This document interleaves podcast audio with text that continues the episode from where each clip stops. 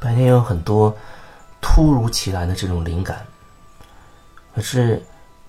哎，想坐下来去再把它找回来，并且录出来分享出去的时候，有的时候忽然就不见了，就那灵感来了，当时给了我触动，然后呢，他就走了。我再想找的时候，好像就没有了。也许生活当中你也会经常遇到类似的这种情况，所以更多的时候。我是在跟大家的聊天啊，不管是语音语音聊天、面对面的聊，还是微信聊、文字聊，在那个过程当中碰撞出各种灵感的。很多很多时候，比如说有人来找我聊天，很多时候都是在聊的过程当中，哎，忽然有灵感，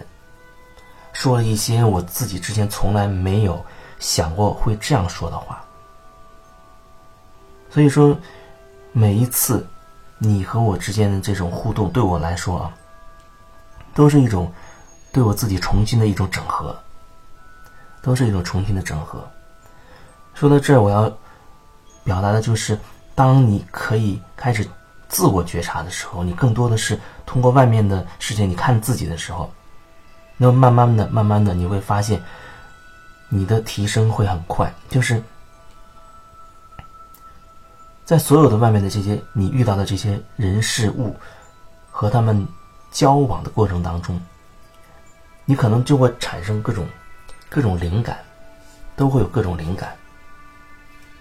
当觉察成为一种习惯的时候，当觉察成为一种习惯的时候。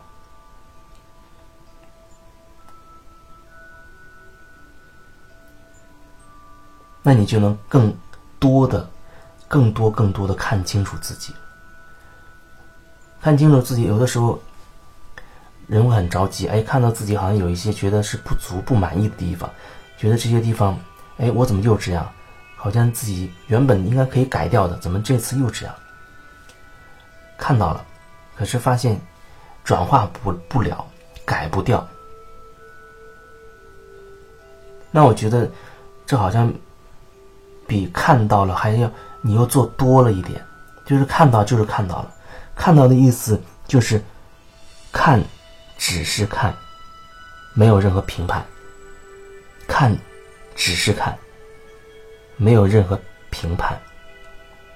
哦，我看到了，我现在是这个状态，我看到了，哎，我现在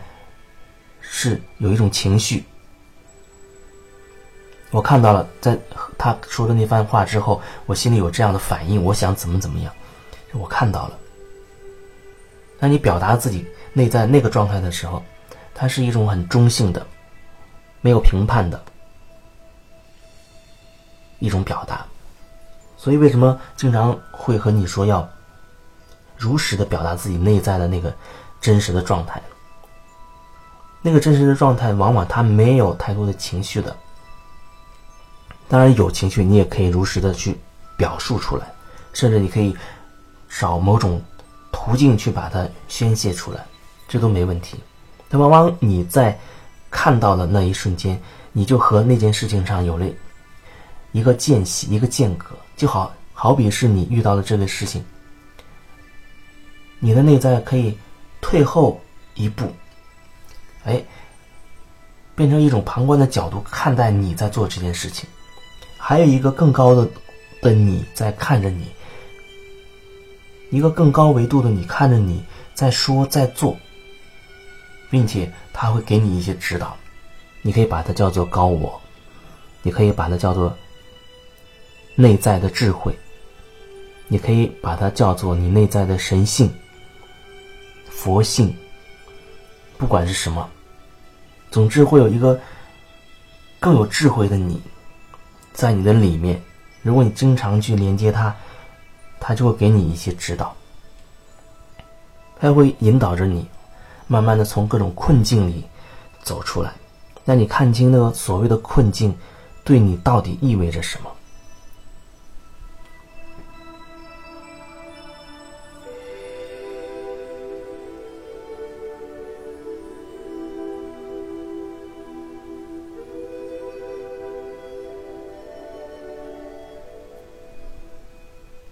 人有时候就觉得特别的不顺利啊，不如意。如果说都很顺利、很如意的话，也不会经常有这么多人来找我聊天，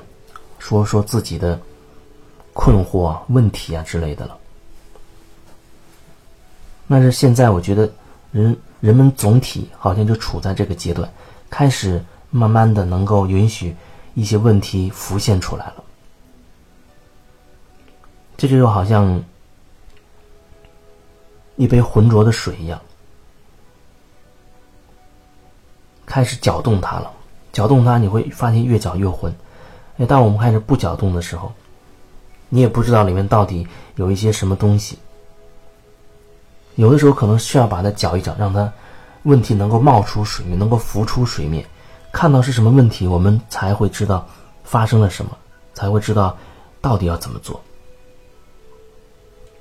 不然，很多时候你会发现，人和人的交往过程当中，全部都藏着一些，大家都藏着一些东西不说，你隐约都会知道，因为你对别人也是这样做的，你不能。全然的去表达自己，所以你有所隐藏，那别人其实跟你一样。这更极端一点，大家就是一种场面上的互动了，都说一些很冠冕堂皇的话，那就基本没有什么真正的交流了。真正的交流原本就已经非常罕见，更何况。大家主动性的回避，去说真心的话，去说那些真实的想法。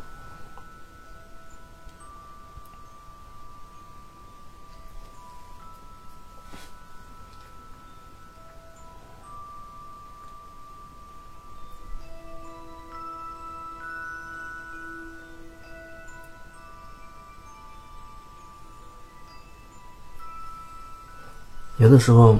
嗯，就像我说话也是没有主题的，没有一个特别的主题，好像需要特别的准备都没有，就是想到什么感觉要怎么讲就说就怎么讲，所以甚至有的时候讲到讲了一些话，哎，忽然都不知道前面讲过什么话了，会有这种情况，脑就整个大脑。瞬间被刷新成空白，好像被重置了一样，这种感觉。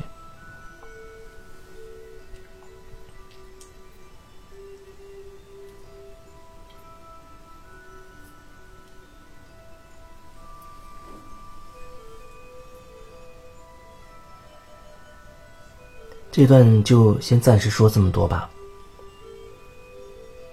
我相信每一段都会对你。会有所触动的，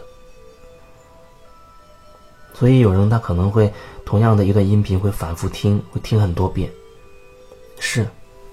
因为前面所有的这些音频，它没有什么时效性，